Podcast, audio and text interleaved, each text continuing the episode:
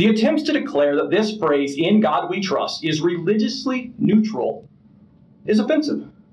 As a believer in God, I find it blasphemous to use that phrase as some broad, inclusive, unifying, generic American statement. Welcome to Baptist Without an Adjective, a podcast of Word and Way. I'm your host, Word and Way editor and president, Brian Kaylor. On this program, we'll hear from Baptists from across the denominational, ethnic, national, and ideological lines that too often divide us. At Word and Way, we've been informing and inspiring Baptists since 1896. Learn more about us at wordandway.org. Welcome to a special bonus episode of Baptist Without an Adjective. In this episode, we're going to take a look at a couple of Project Blitz bills that have been introduced in several states around the country this year. Project Blitz is an effort by some fundamentalist Christians to chip away at the church state line in our nation. And they've been doing this over the last couple of years by particularly targeting state legislatures. With all the attention that goes on in the politics and the debates in Washington, D.C., bills at the state legislature can often kind of fly under the radar and yet can have a significant impact on our day to day lives. And so these bills, and Project Blitz has actually put out some model bills that state legislators can just copy and paste that would redefine religious liberty and help create a brand of Christian nationalism. We're going to look at two specific types of bills from Project Blitz in this episode. The first involves attempts to create classes on what they call Bible literacy in public schools, and the second is an attempt to mandate that schools would place In God We Trust in a prominent location. The first one on Bible literacy classes, we actually talked about in a previous bonus episode. That was episode 55. And in that episode, I played my testimony when I testified on February 19th in a hearing on the Missouri House of Representatives Special Committee on Student Accountability. And I went there to testify against one of these bills that would create Bible literacy classes in public schools. And so if you missed that, I would encourage you to go back and check that out. That was episode 55 and you'll hear my full testimony explaining why I find these bills problematic and why, as a Baptist minister, that I was there to testify against it.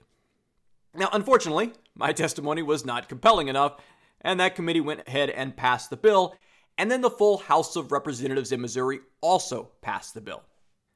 This actually makes Missouri unique this year. This type of bill has been introduced in at least 11 states in 2019, but the bills actually failed already in Arkansas, Florida, Mississippi, North Dakota, and Virginia.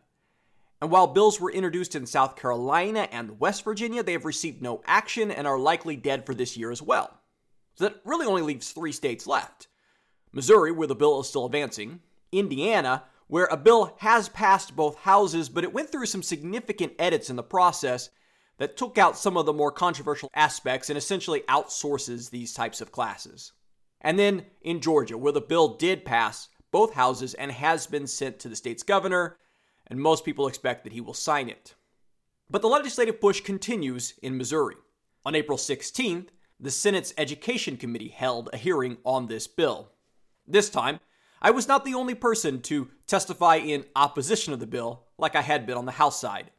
I specifically recruited some of my Baptist minister friends to come and join me that day, and some other individuals from other faiths and other organizations showed up as well. Nine people testified against the bill that day after only four people testified for it. And three of those who testified were Baptists. A couple other Baptist ministers were there in the room and prepared to testify, but unfortunately, because the hearing started late, they were unable to stay and have an opportunity to testify. Even those of us who were able to stay longer were only given a brief moment to testify as the hearing's time had gotten greatly condensed. I'm going to play a quick clip from each one of us. First, we're going to hear from Cynthia Holmes. She's an attorney in St. Louis, Missouri, and a past moderator of the Cooperative Baptist Fellowship. Here's a bit what Cynthia said as she explained why she doesn't feel like teaching the Bible is appropriate in public schools. I think it's clear that the intent is to imbue the Bible as something special and something to be believed. I think that, but I was taught that in my church and by my parents and not in the public school. After Cynthia testified, Carol McEntyre, pastor at First Baptist Church in Columbia, Missouri, also spoke. She talked in particular about how the night before she had been reading a children's book about Jonah to her daughter. and how she wants to be the one, and not the state, to teach her daughter about Jonah and about other parts of the Bible. And here's what she said when she talked about how the bill even is problematic when it doesn't define whose Bible is going to be the authoritative text for this class. Who gets to decide which Bible schools are going to teach? The common Protestant Bible that contains 66 books, or the Catholic Bible, which contains 73 books? And then I also spoke, and really all I did was offer a shorter version of my remarks that I had previously offered at the House Committee. As I mentioned before, you can hear those full remarks in episode 55. Now, unfortunately, despite these testimonies, the Senate Education Committee did go ahead and pass this bill, and it will most likely be debated soon before the full Senate. There are only two weeks left in the session, but that should give them plenty of time to actually have a debate on this bill. So if you're listening and you're in Missouri, I hope that you will look up your state senator and let them know that you oppose this bill, House Bill 267, that we should not be picking winners and losers when it comes to religion and faith, and urge them to vote no. It really could make a significant difference. Another of the Project Blitz bills is an effort to mandate that public schools everywhere take In God We Trust and post it in a prominent location. This effort has already passed and been signed by governors in two states this year Kentucky and North Dakota. Were also introduced and passed and signed by governors last year in, in Alabama, Arizona, Florida, Louisiana, North Carolina, and Tennessee. Other states this year that have had bills filed include Illinois, Indiana, South Carolina, and Missouri. On April 30th, I went and testified in the Missouri House Elementary and Secondary Education Committee against Missouri's version of the In God We Trust in Public Schools bill. I was one of two people who testified against the bill after four people testified for it, including a representative from the Missouri Baptist Convention. I'm going to play my testimony. It's only about three minutes long, explaining why I found this bill to be problematic and why I urged the members of the committee to vote against the bill. My name is Brian Kaylor, and I'm the Associate Director of ChurchNet, a statewide Baptist network. And I'm also the editor of Word and Way, a Baptist magazine that has, that has been publishing in Missouri since 1896. And I oppose this legislation not because I do not trust in God, but precisely because I, as a Baptist minister, believe everyone must have the freedom to believe or not. And I cherish the strong Baptist heritage of standing for religious liberty for all, and that includes a healthy understanding of the separation of church and state. Now, there are many problems with this unnecessary and divisive bill. For instance, it wastes a lot of time and taxpayer money. We have children dropping out of schools, children in our schools who do not have enough to eat, teachers who are spending their own money to buy supplies for their classes, and kids who can't even read cursive. But this bill would instead essentially steal money from the education of our students to push a sectarian religious agenda. Placing In God We Trust in a prominent location in our schools will also send a message to some of our children that unless they believe in a monotheistic deity, they are not fully American and are perhaps not even welcome at their own school. This is not helpful for our educational institutions, our civic society, or even our religious groups. This bill is not about some unifying patriotic notion. This bill is about mandating, this bill is not about our national motto, as much about making a sectarian religious statement. Why not mandate the posting of a picture of the national mammal, the North American bison, in every school? Or why not mandate the planting of the national tree, the oak tree, outside every school? Because posting the model is not about patriotism, but about God. The attempts to declare that this phrase, in God we trust, is religiously neutral is offensive. As a believer in God, I find it blasphemous to use that phrase as some broad, inclusive, unifying, generic American statement. Who is this God the state is telling me to trust? No thanks. I believe in the one that I recognize as the one true God, and that God is not religiously neutral. And that's why some Christian ministers actually opposed putting the phrase in our currency way back when it was first proposed. This is not a new opposition.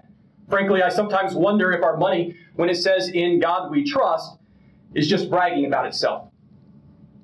For I believe, as Jesus taught, that one cannot serve both God and the God called Mammon. Being an American does not get you to heaven any more than being born in a garage makes you a car. And to conflate being American with being Christian is an attempt to water down and even attack the basic teachings of my faith. So I respectfully urge a vote against this unnecessary, divisive, and offensive bill. I'm happy to take any questions. As I'm recording this on May 3rd, House's Elementary and Secondary Education Committee has not met again, and so they have not yet voted on the bill. With only two weeks left in the session, it would actually be difficult for this bill to advance all the way through the House and then all the way through the Senate as well, but we're going to be keeping an eye on it. If it doesn't pass this year, I'm sure we will see it coming back in Missouri and several other states next year, just like I expect the Bible literacy bills to return in several states next year that don't pass them this year. So that's part of the point of this episode. I want to encourage you to be paying attention to religious liberty issues, bills, debates in your home state. As I have found, when someone of faith shows up and testifies on one of these bills, particularly testifies against one of these bills, and makes the argument that we should stand for true religious liberty for all, that we should support a healthy separation of church and state, it gets the attention of state legislators. They won't necessarily change their mind and vote with us, but it at least changes their stereotype that they see people who love God on one side of the bill and then those atheists and others on the other side. So I think it's part of our public witness, part of our responsibility as Baptists with our four century long heritage of standing for true religious liberty for all people that we show up and we speak out on these types of bills. As I noted at the beginning, this is a coordinated effort by several organizations, and they're calling this Project Blitz. And so I think it's important that as Baptists, we will also be paying attention, be showing up, and be offering our voice as an alternative vision, an alternative to Christian nationalism, an alternative to those that want to tear down the wall separating church and state, an alternative those who want to redefine religious liberty not for all, but just for some people, and say, no, that must not be, because we recognize that if you are not for religious liberty for all, you are not for religious liberty at all.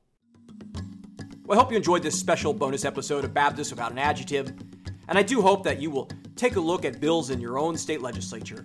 You can go to their websites, and usually there's a place where you can click on a bill search button. You can type in keywords like God or church or Bible and, see if these bills are popping up in your state. Track them, pay attention, and then show up and testify.